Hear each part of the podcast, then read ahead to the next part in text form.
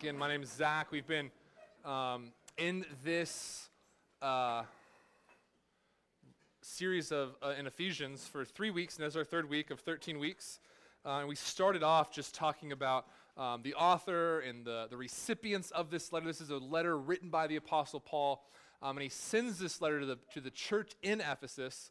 Uh, to, to really remind them, the first half of the book, the first three, it's a six, six chapters in this letter, um, the first three chapters, the first half, is to remind them of the gospel, to remind them of the good news of Jesus and his work on the cross and sa- choosing and saving his people and bringing them into his family. And then the second half of the book is to remind them that when the gospel is received, it changes people. When the gospel is received, it creates a gospel people. And so he, he takes three, he takes the last half of the letter to show them what gospel people look like people who have been transformed by the gospel. Not perfectly, but this is what we are working towards is being people of the gospel. So where gospel truth is received, gospel people are made. Um, and so he, he does that, and, and, then, and then he, he takes verses uh, 1 and 2 just to introduce himself, and then 3 through 14 to, to share some incredible truths of the gospel all this knowledge of the gospel. And then he starts in verse 15 uh, with this prayer. And So we're going to you know, go through this text and this prayer uh, verse by verse and, and kind of chat about it uh, and get through it together today. So, Paul, just telling them that they've been uh, chosen and adopted and redeemed and sealed by the Spirit, then says, For this reason, because of all that truth, all of that gospel I just told you, all that good news, for that reason, because I have heard of your faith in the Lord and your love towards the saints, I do not cease to give thanks for you, remembering you in my prayers. And so Paul says, because of all that truth, and I've seen the faith that you have in Christ and the love you have for people, I give thanks and I do not forget you in my prayers. I always remember you. Um, and so Paul gives thanks for two reasons their faith in Christ and their love for others, their love for the saints, for one another. You, I mean, that's really what a Christian does, right? A Christian puts their faith in Christ and then he loves his new family, or she loves his, her new family. Uh, Jesus said that you will, the world will know that you're my disciples because you'll have love for one another. So Paul sees that they've put their faith in Christ and it's begun to change them and they have love for one another. And this is crazy because these are, if you go back in Acts chapter 19, these are uh, ex witches and they're into witchcraft and sorcery and, and, and, and praying at other temples to other gods. And then they come out of that into the gospel and they love one another, they care for one another. So Paul thanks God for that. Now, to be fair, and not to cheapen it, but to be fair, Paul does this at the beginning of all his letters. He thanks God for all of the churches that he has helped plant and all the churches he writes to. Um, and I think the, the, the, the, one that I love the most is 1 Corinthians. And let me read it to you. It's 1 Corinthians chapter 4. I'm sorry, chapter 1, verse 4. It says this It says, I give thanks to my God always for you because of the grace of God that was given you in Christ Jesus. Why, why is that my favorite one? because the church in Corinth was, was messed up. Like they were really struggling. This is Paul, I know it's First Corinthians, but we, we learn in First Corinthians, this is Paul's actually his second letter to the church in Corinth. So Second Corinthians is at least his third letter. He wrote a letter, which isn't in the Bible. Uh, things didn't go well with that first letter, so he has to write another letter to clear things up, and things are just messed up. They've got people getting drunk at communion. Um, they've got people, they got one dude who's, who's sleeping with his stepmom because, and everyone's cool with it because God's grace, it abounds, right? If people sin more, then God has more grace, and that's good. So like, you can imagine the kind of culture in a church that just says everyone can do anything they want. You can do anything you want to one another. Um, and, and no one's going to say anything. It's okay to not be okay, and it's okay to stay that way, is basically what they were saying. But Paul says, I give thanks for you because of the grace that you've received in Christ Jesus the reason it's my favorite one is because it's so easy for us to wear the lenses of self righteousness and a critical spirit. And we can easily look at the church around us and be critical of it, be self righteous, and be frustrated at what people are doing and the things that are happening. Yet Paul wears the lenses of grace and says, I- am going to tell you how you're messed up in a second and point you to Jesus. But before I get there, I am so thankful for you guys. I'm thankful for the grace that you've received in Christ Jesus and he, and he begins to point them towards Jesus again. Um, but the way he does it is through the gospel. So we, we, we, we love, um, and we, we love this phrase here at the Grove, it's from Paul, is we speak the truth in love. We speak the truth in love. And I feel like we may have accidentally, my fault probably, hijacked that into we speak our advice in love. And that is not what Paul is saying. It's not what he does to any of his letters. If you go through and just do like a study of the word truth in the New Testament, it's always referring to the gospel. The, Jesus is the truth. The truth will set you free, right? The gospel sets you free. Not our advice, not good, not even good advice will set you free. Good news will set you free. And so when we speak, we, we absolutely need to have gospel lenses and, go, and gra- lenses of grace to see that.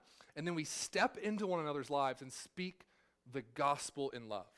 We point people to Christ. Just yesterday, I was with a, dear family friend of ours, and, and there's just some stuff going on in, in, their life, and we were just praying and crying. And, and, and I'll tell you, that I took everything in me not to give advice. And there's so much advice I could have given. It would have been really good and helpful.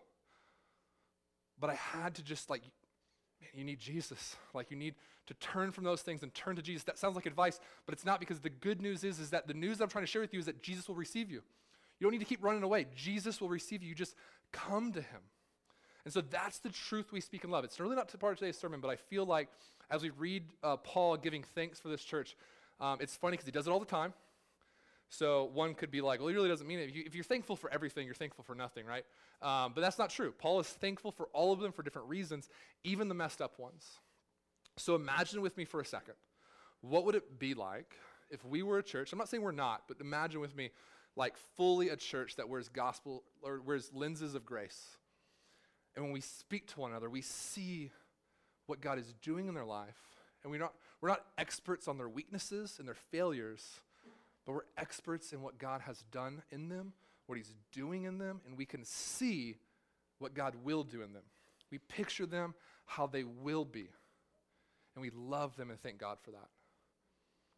And then when we do have to step into another's lives and speak the truth, we are pointing to Christ, not giving advice. We are saying, man, we, you're pointing people to Jesus, to Jesus, to Jesus, always to Jesus. So Paul has gratitude. And then he turns he says, I do not cease to give thanks for you, remembering you in my prayers. That the, so he turns in verse 17 that the God of our Lord Jesus Christ, the Father of glory, may give you the spirit of wisdom and of revelation and the knowledge of him, having the eyes of your heart enlightened. Let's stop there. So Paul prays that they would have a spirit of wisdom, they'd be given the Spirit, the Holy Spirit, they would have a revelation, the knowledge of him, and their hearts would be enlightened. The eyes of their hearts would be enlightened. I find this interesting because Paul literally just gave them all this knowledge, right? He said, You are chosen for the foundations of the earth to be adopted as sons and daughters. You have been redeemed by the blood of Christ. You have been sealed by the Spirit to receive the inheritance which is yours. All the promises of God are yes in Christ, and they are yours as part of inheritance. Like this is, he gave them all this awesome knowledge. Yet then he prays and asks God to reveal that knowledge to him, to them. See, Paul knows something here. Paul is saying here in this prayer that I know my words aren't enough. I could tell you all the gospel truths all day long, and unless the Spirit gives you wisdom, unless God the Father opens up the eyes of your hearts to enlighten you, you will not hear them. You can know them, but they will not change you. And is isn't that what happens to the church in Ephesus? We read in Revelation um, chapter 2 last, two weeks ago, that this is what happened. They knew all the right truths, and yet they did not love Christ. So Paul, knowing this, is trying to warn them, like, you're going to need God. You're going to need God to reveal the tr- all that truth I just gave you, all that knowledge, you're going to need God for it. Because there's a difference between knowing something and having knowledge of it and really knowing it and experiencing it, right? I graduated high school in 2007 uh, went to Bible college um, for a year. You may think, Zach, you've said before you didn't go to college. I didn't finish college. I went, didn't work out, stopped. I'm trying again. So, you know, pray for me. But um, so we, so I went to Bible college for a year. One semester was down in Southern California, uh, which was awesome and beautiful. It's where I met Margie, my wife. And uh, well, she wasn't my wife then; she was just a, a woman. But uh, she became my wife, and through a series of events. But um, the second semester, I was like, man, I want to go. There, was an extension campus in Jerusalem, uh, Israel. And I was like, man, I want to go there. It'd be awesome. The plane tickets were like more than the tuition. It was ridiculous. And so uh, call my parents. I'm like, hey, I have a room full of stuff. Sell everything I own. Um, if you could, Dad, here's how you use Craigslist. I had to teach my dad to use Craigslist, um, which was a bad idea. He's bought a lot of stuff since then. And um, he's got a garage full. But um, like stuff you can't use. Like he just buys car parts and hangs them on the wall and just sits and looks at it. It's really funny. Um, anyway, I love my dad. But so, so he sells like my, my, all my stuff and we get plane tickets and, and I fly to Jerusalem. and I'm in Jerusalem and um, I'm 18 years old. Uh, I've been to Mexico uh, on like a mission trip one time uh, and on a cruise maybe, I think. Um, but yeah, so like not a lot of international traveling I've done. And so, but I'm loving it. I mean, I'm like right on Hillel, Hillel Street and uh, right next to King George Street, which has the best pizza I've ever had in the world. And they've got falafels, which is like, it's just a big thing of meat that spins, and they shave it off into a pita bread. I mean, like, praise God, right? I mean, this is an incredible place. And uh, they have kebabs just everywhere. Just, man, it was good. So I really, I mean, the sites were really cool too, like all the place Jesus went, but the food was amazing.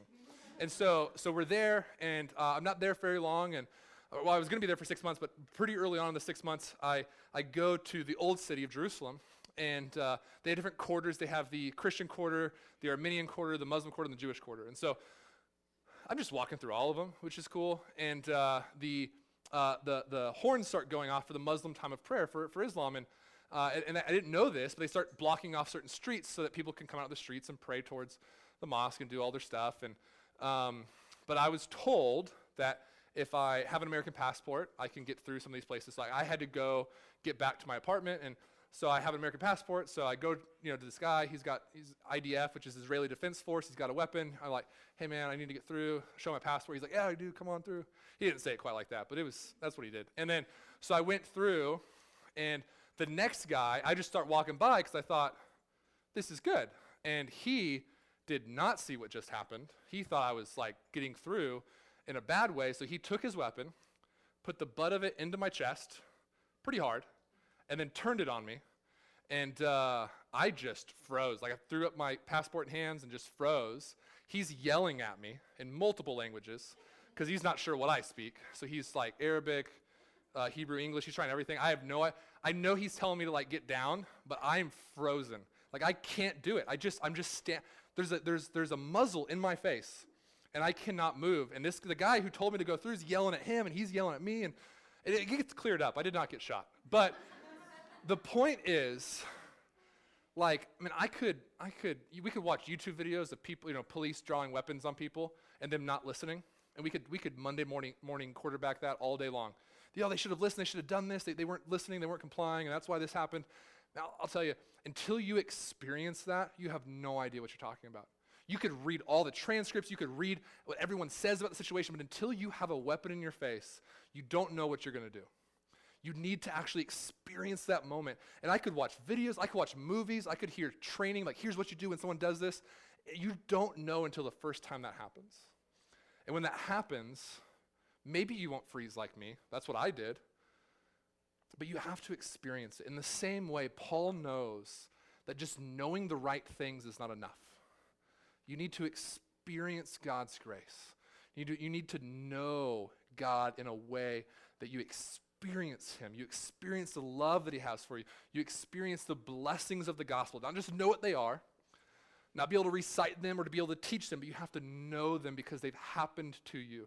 You can feel God's love. You can feel His grace because they've literally happened to you.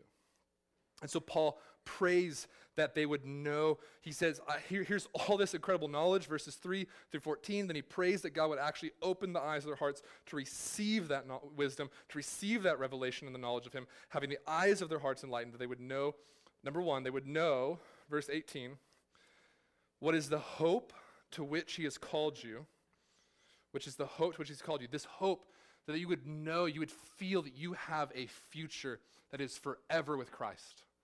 That you would know that. Because if you know the end, that changes everything today, right? You, you could intellectually know that the end's going to be good and not change, but if you really know that the end, if you really believe this hope that Christ is returning, he's bringing his kingdom with him, and we get to live with him, reigning and ruling with Christ forever on this earth, that changes today. It changes how you spend your money. It changes how you lay your life down for your wife.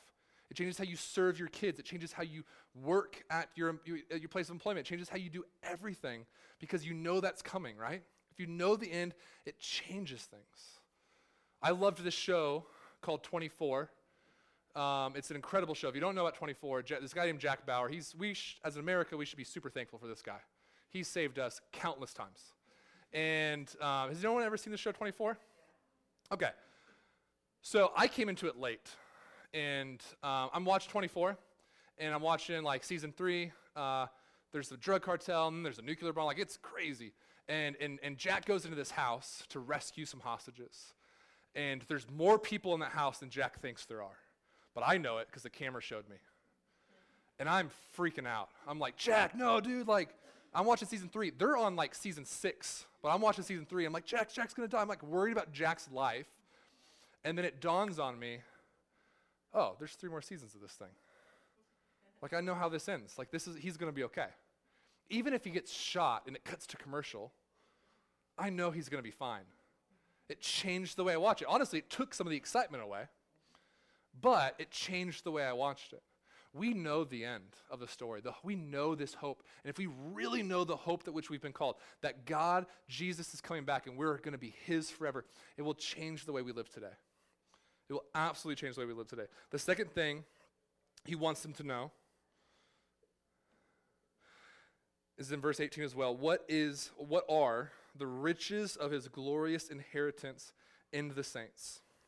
What are the riches of his glorious inheritance in the saints? Now, um, if you've been reading along with us, verses 3 through 14 talk about this inheritance that we have. That we get to have this inheritance with Christ, um, and we get to have this thing that we've been sealed with the Spirit. Um, and we, uh, in verse 14, who is the guarantee of our inheritance until we acquire possession of it to the praise of his glory. So it'd be really easy to think that this is what he's talking about. He's, he's, he's going back and saying to the praise of that, and you know, that, that you would know that inheritance is coming for you. It's not what he's saying. Read it. He says, What are the riches of his glorious inheritance in the saints? Christian, you are God the Father's inheritance. Like you are what he desires. He wants you. You're his, you're his inheritance. He is our inheritance, and you are his. Like he loves you, he wants you, he desires you, he cares for you. He has marched all, if you're a Christian here today, he has marched history to a point that you would hear the gospel, receive the gospel, and be his. If you were born into a Christian family and that's how you heard the gospel, praise God. But that was him. He did that, right? Because you don't get to choose what family you go into, right? Like you don't you're not coming down to this earth and like choosing what womb you're going to go into. Like, hey, is there a Christian womb I could hop in or like how does this work? Like you don't choose that. God birth puts you in a Christian mother. Or maybe you weren't born into a Christian family and you and you were raised outside of the faith and someone has come into your life and has preached the gospel to you, shared Jesus with you, and you have received that uh, and you have surrendered to him and you follow him. And you didn't choose that. Someone came to you. For me, in, in seventh grade, our bus drivers went on strike. And because our bus drivers went on strike, I couldn't ride the bus anymore. I had to carpool with a guy named Marcus Perry.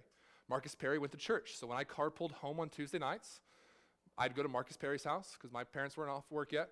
And we'd go to First Baptist Church of Jackson Youth Group. I didn't choose that. I didn't like pray that the bus drivers would go on strike so that I could go to youth group on Tuesday nights. It just happened. God saved me because uh, He loves me. He cares for me. He wanted me to be His inheritance. and He wants us. And so, if you're a Christian here today, you are here today because God has called you in. You are His inheritance. And He wants you, He loves you.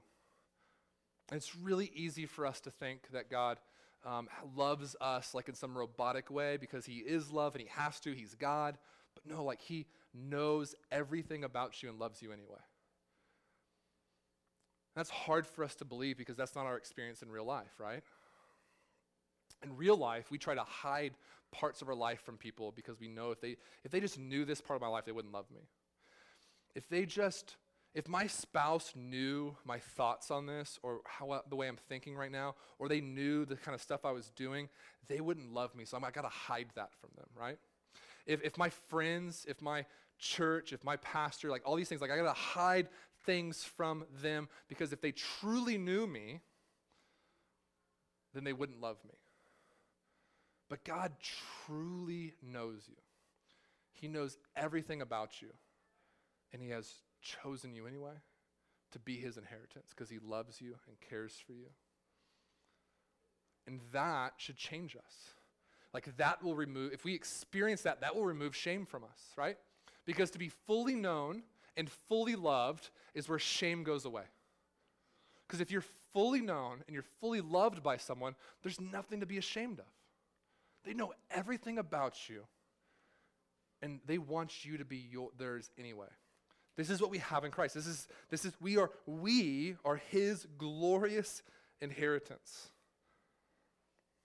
Man, that we would know that. And the last thing he wants us to know is the immeasurable, verse 19, what is the immeasurable greatness of his power towards us who believe, according to the working of his great might that he worked in Christ when he raised him from the dead and seated him at the right hand in the heavenly places. He wants us to know the immeasurable greatness of his power towards those who believe, to us who believe.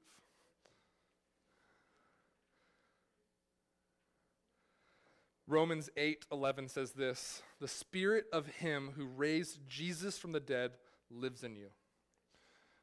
Paul wants us to know that the power of God, the greatness of the power of God that raised Christ from the dead now resides in you. And that means that anything is possible for you, the Christian. Anything's possible if the resurrection is real, if the tomb is empty, and we believe the tomb is empty, if the tomb is empty, then anything's possible. If God can raise someone from the dead, and that power that, that rose Jesus from the dead is now inside you, anything is possible. It means no matter what you've done or what situation you find yourself in, God can breathe life back into you. You can't go you can't go too far for God not to raise you back and bring you back to Him. That power of God to raise Jesus from the dead is in you, the Christian. So no matter what situation you find yourself in, or how, whatever you've done, uh, or however done you think you are, it's not over. There's hope. There's a power of God that's immeasurable inside you, the Christian, and can breathe life back into you. If the tomb is empty, anything is possible.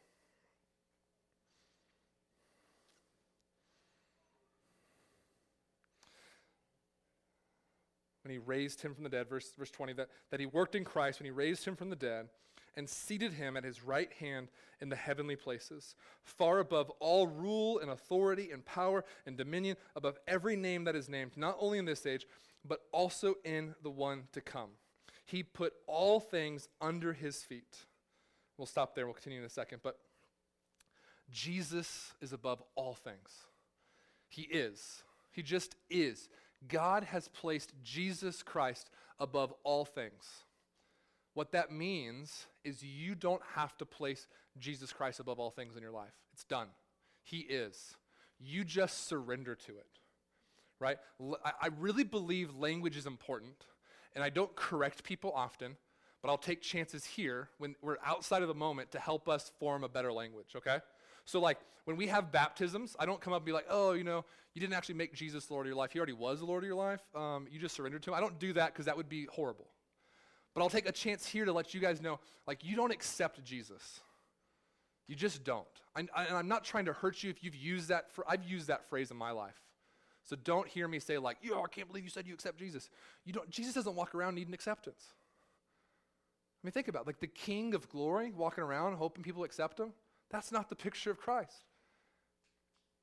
He is king. He is the ruler. He is the king of glory.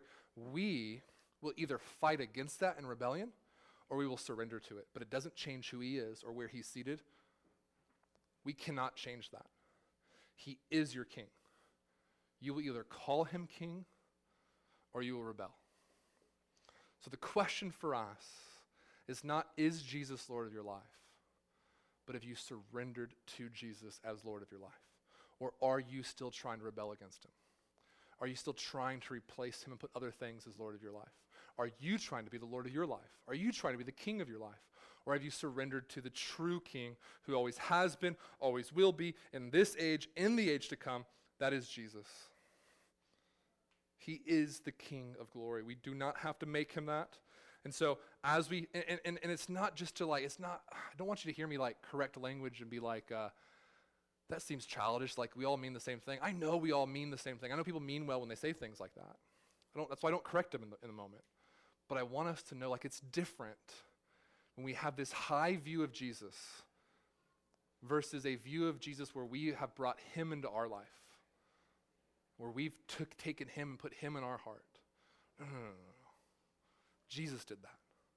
Jesus is king. Jesus is ruler. He is above all names. And we submit to him and we surrender or we don't. Oh, that we would surrender to Christ and, and surrender to him and stop fighting against him in all places.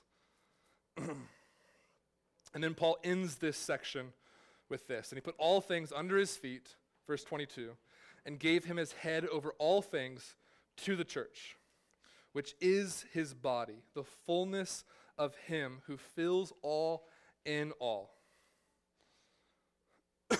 so, let's say you hear about this Jesus and you want to go experience and see the fullness of Christ. Where do you go? To the church, right?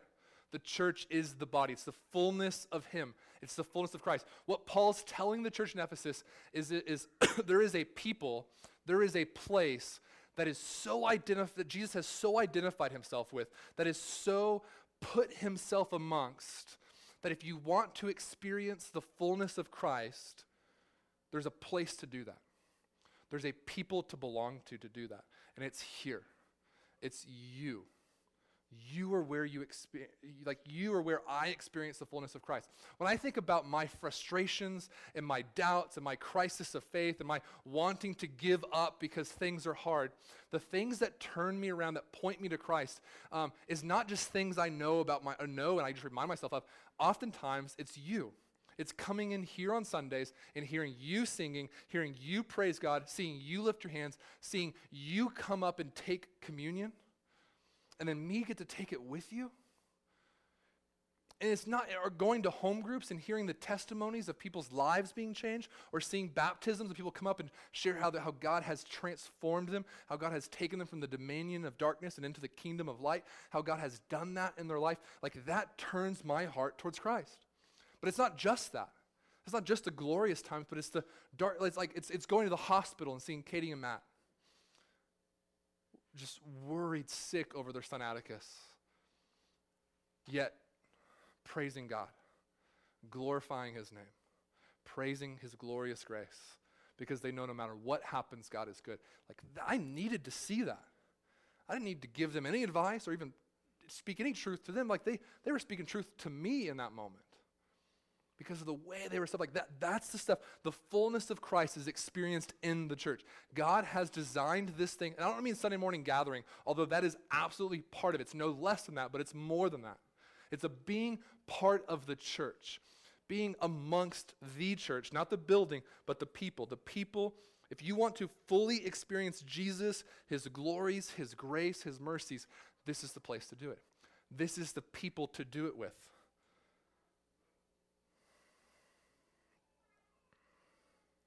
God has so clearly said, this is the place to experience Him. Not just to know about Him, but to experience Him. Now, listen, it's not all sexy, it won't always be easy, it's going to be hard. We are a broken people, which means we're going to hurt one another, right? But that shouldn't stop us.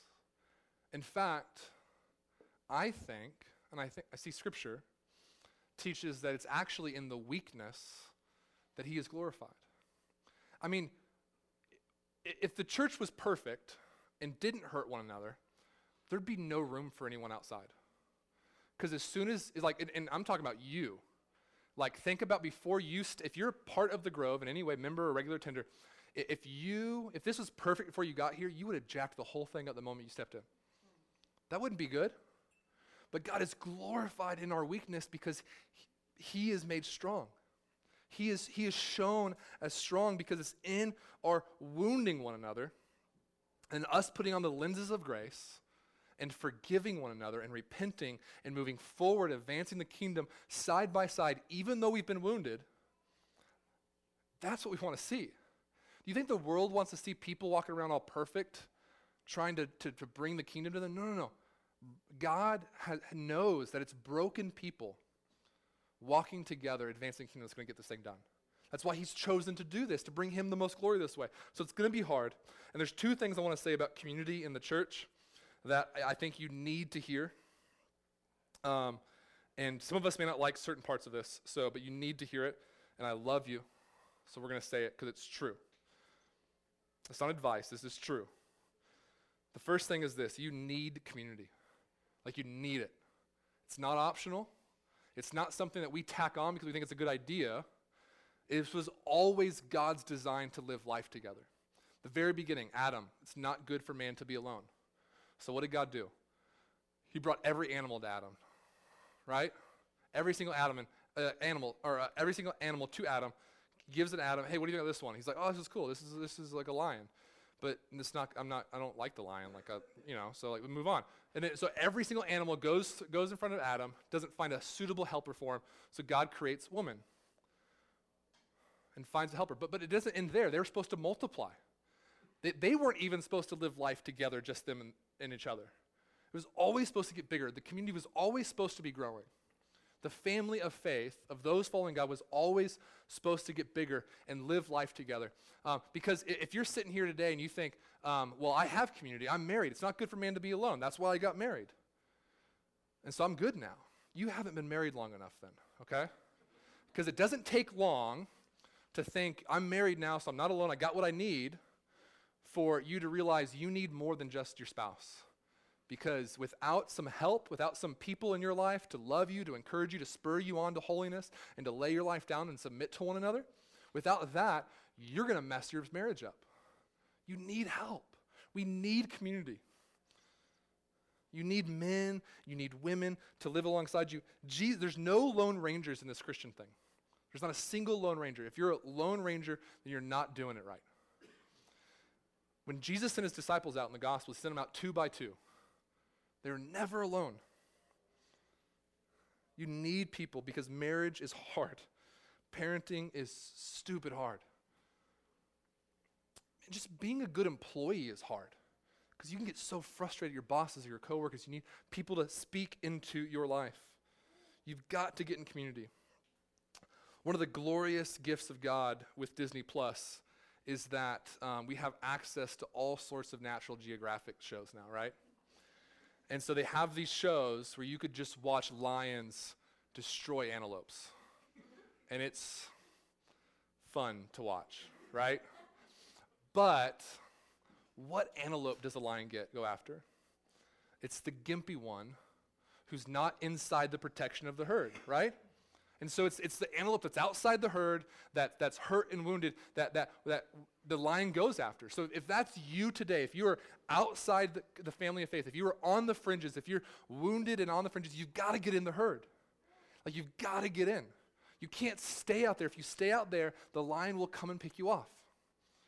You've got to come in. You've got to force yourself to preach yourself that this, this is going to be hard. I'm going to get wounded, but I'm going to go in because I will get killed out here. I've got to go in. If you're isolated, if you're alone, if you're hurting, you've got to get into the herd. That's the first thing. The second thing is this about community. If you are part of the church, if you are a believer, you've got to hear me. This church, the church, does not exist for you.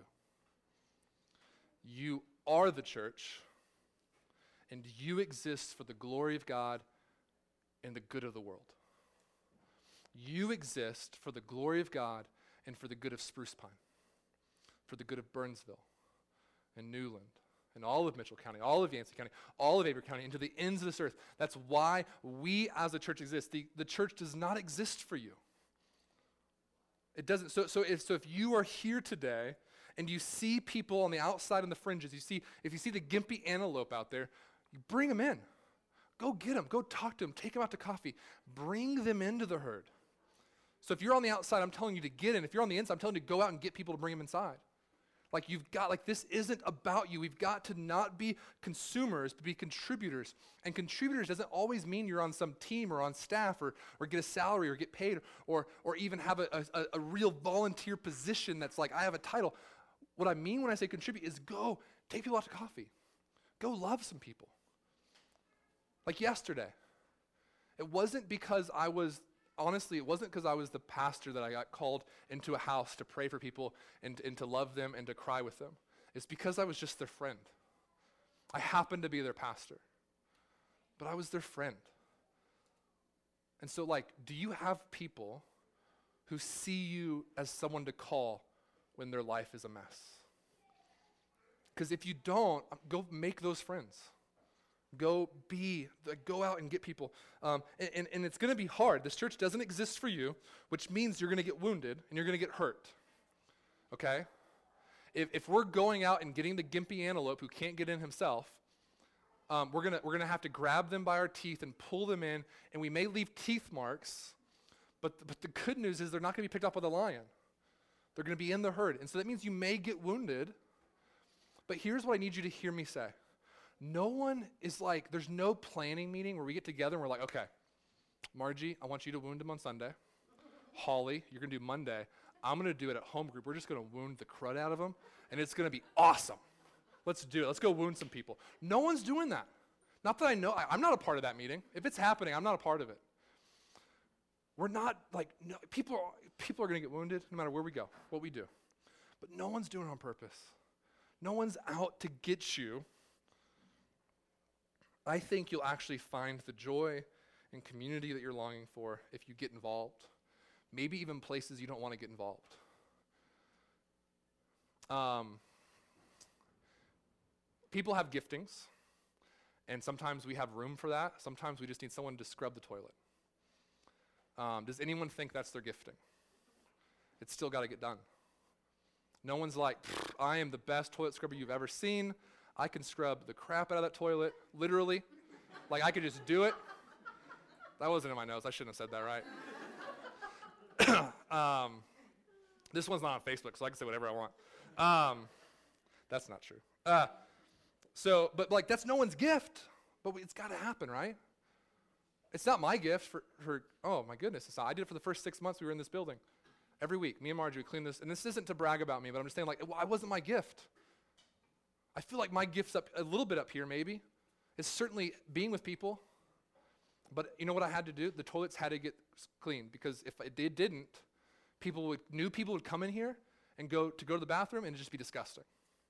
So someone had to do it. So so so here's what I'm saying. Um, you need to just do the things that are commanded of you in Scripture. People, some people have the gift of evangelism. We're all called to evangelize, not just those who are gifted. Some of us have, like, we're all called to, to, to, to into community. We're all called. So we just got to do the things that God has called us to because I really believe that in those things we will find life. We will find all that we're looking for because where is the fullness of Christ found? You guys can say if you know it. Where's the fullness of Christ found? The church. The church. We're going to make you guys talk someday. Like, this is going to be, we're going to get a little, like, not cr- crazy charismatic, but like a little charismatic. Um, and so just be ready for that because I'm going to try and get you guys saying stuff.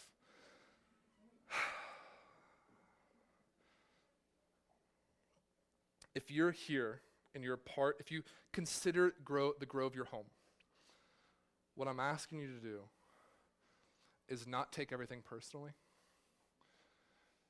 People are going to hurt you. I, I'm not even, I'm not saying that people aren't sinning. I'm just saying don't take it personally. Give the grace that you claim to have received from Christ, and then get to work in the kingdom. Just get to work. Stop worrying about what's going on around you and just get to work. Um, I think if we do that, we're going to see some awesome things happen. We're gonna, if we have the mentality that this thing's going to multiply and it's going to get bigger, not because we're just trying to fill seats because we're not, but it's going to get bigger because people are going to see Jesus, then, then, then, that means more and more broken people are going to come here. And you know what broken people do together? They, they break one another. But God is glorified in that mess. So we give grace, we get to work, take someone out for coffee, get to know people you don't know. If you see someone on the fringes, drag them in. But the primary way in which we do community or the church is not Sunday mornings, it's groups, it's home groups. And we do, we do a semester based home group, we do uh, spring and fall. And so today we're launching signups for our groups. Just happens to coincide with the text, praise God.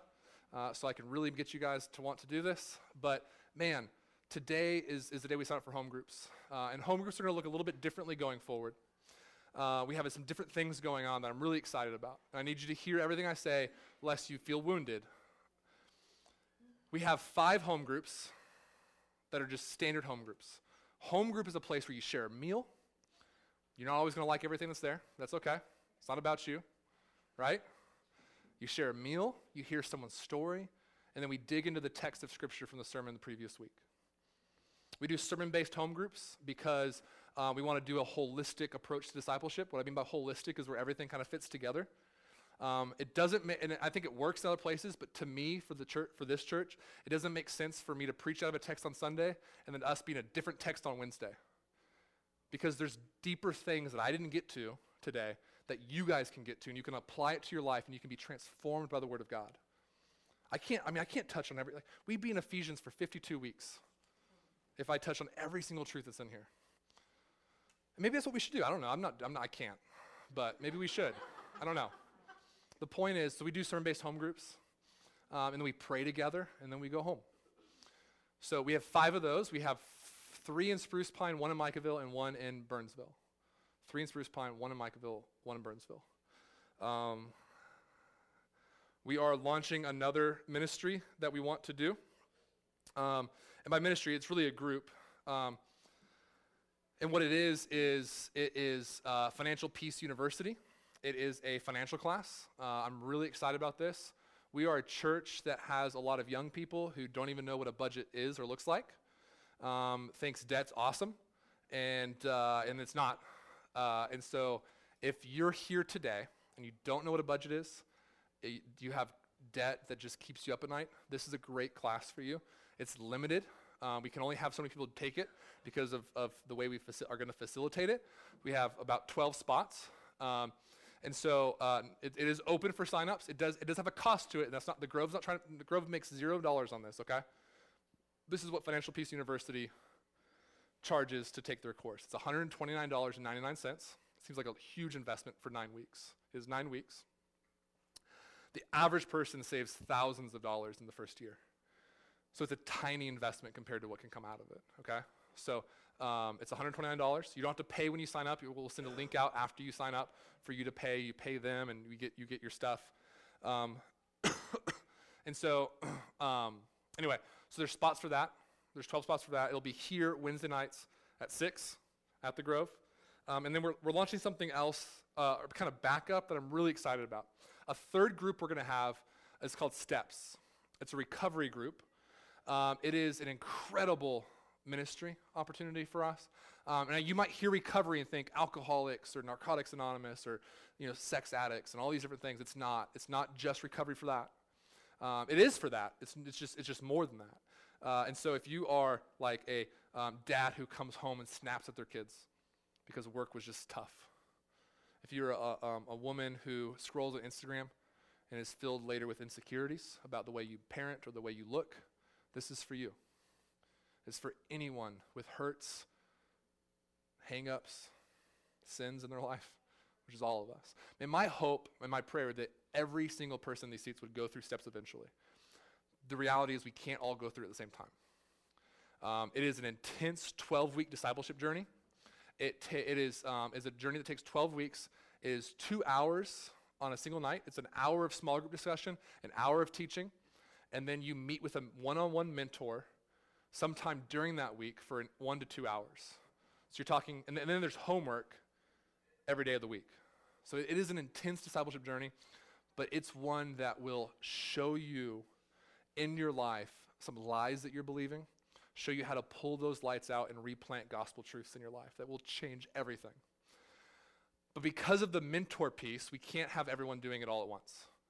We only have so many people who have done the course and can mentor. So we only have so many people who can do the, do the discipleship journey.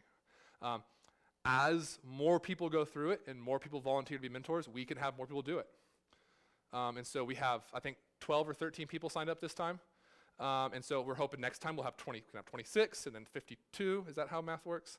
And then 104. Like that would be amazing. We can't. Everyone can't go through. We have over like we have around 100 people between the two gatherings. If everyone signed up, we would need 100 mentors, um, and that we just don't have. We don't have 100 mentors. Um, and so we, we, we just picked some people we thought could do, would do it. And the way we picked it was we just went through a list and said, all right, this person, this person, this person, this person. We looked at members, people who have been here for a while, people who haven't done it, and just started picking people. And people, some people said yes. Some people said no. That sounds like way too much. And we're like, all right, next, next person on the list. So we just went through a list. And so I hope that I don't want we didn't plan and be like, not this person, not this person, not this person, as much as it was just like, we're just going through a list. We only have 12 spots. We got to pick, let's pick some men and some women and try and double up this thing. So um, those spots are already taken. It's not an open group, but I want to share with you about what's going on because you're going to hear about it. I don't want you to feel excluded. No one's been excluded. Give us some time. Give us some, some, some time to build this ministry up. Our hope is we'd offer this thing twice a year, and we'd eventually get to the point where we can open up to the community, not just our church, where we could advertise this thing. If you're if you've got hurts, hangups, or sins, and you want to come and learn about Jesus, come Sunday nights. We got a, we got a place for you. Um, and we would just open it up 12 week semesters. That'd be awesome, right? So it's going to take time to get there. So give us time, be patient with us. Honestly, um, trust the process. Like we're just trying this. We're going to see what happens. So we have those groups. Here's how you sign up. We're almost done. thegrovesp.com slash groups. thegrovesp.com slash groups. Um, write that down. It's really good. Uh, the Grove Spruce Pine Doc, so thegrovesp.com slash groups. That's how you sign up for groups. Um, and uh, when we respond today, I want to make sure you write that down and you respond to the gospel today at some point, looking at the groups and working with your family and signing up for one. I think it's going to be life giving and life changing. It will be hard, but it'll be good. Um, and so that's really our, uh, our big response today is that we would see groups fill up and one last thing about groups, and then we're going to start closing, landing the plane here on this sermon. Our groups, we want to see multiply. What that means is you guys are going to get in groups and you're going to fall in love with your group people. You're going to be like, this is the best group ever. Some of you guys will. Some of you guys are going to hate it and you're going to like next semester like jump into another group. That's totally fine. That's why we do semesters so you can jump in and out. If you if your group you just don't get along with them, I get it, guys. I have one. Okay, I have a group, and um, and so you just jump into another group, and so that's totally fine. But here's what I want to say if you fall in love with your group, uh, that's what we want, that's our desire. But you got to know, because this thing doesn't exist for you, our plan is that your group would multiply, which means some people at some semester will leave your group and plan a new group. So fall in love with your group, but don't get upset when some leave, because that's our goal from the beginning of this thing is that every group would fill up to like 12, 18 people. Then we'd have two groups of nine and they'd fill up to 18. And we'd have, imagine what it'd be like if, if in um, Yancey, Avery, Mitchell County, we had a group meeting in each county every night of the week to where anyone who wanted to get into community, no matter what their schedule was, could find a group and experience the fullness of Christ. Wouldn't that be awesome? That's going to take saying goodbye to people in your group, right? Going to take sacrifice, but it's going to be awesome. So that's our goal. Our goal is three counties every night of the re- week um, in all three counties. That would be awesome. I think that would be amazing.